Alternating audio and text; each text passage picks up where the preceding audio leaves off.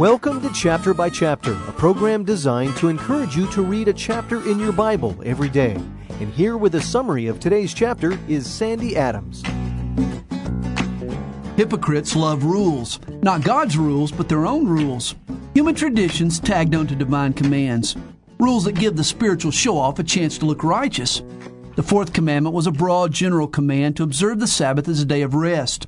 You were not supposed to work, but the Pharisees felt compelled to define what constituted work. Their idea of spirituality was a self righteous deed worn as a badge on a proud chest. In Luke chapter 6, Jesus refuses to wear these badges. To Jesus, true spirituality was more than tradition keeping, it was showing mercy, kindness, love, and healing. Perhaps more than anything else, it was his disdain for tradition that made the Jews mad at Jesus. Hypocrites today still wear legalistic labels, and if you refuse to wear them, they'll be angry at you too. Luke's version of the Sermon on the Mount follows.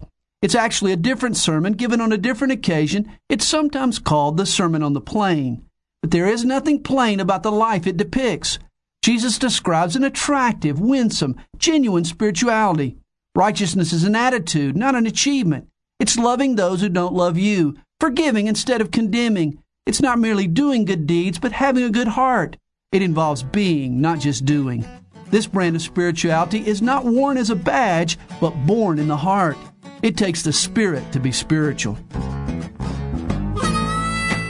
Chapter by Chapter is the radio ministry of Calvary Chapel, Stone Mountain, Georgia, and its pastor, Sandy Adams. If you would like a cassette of a complete study of today's chapter, contact us toll free at 8777 by chap. That's 8777 BYCHAP. Or on the web, where you can listen again to today's chapter at calvarychapelstonemountain.com. Thanks for listening.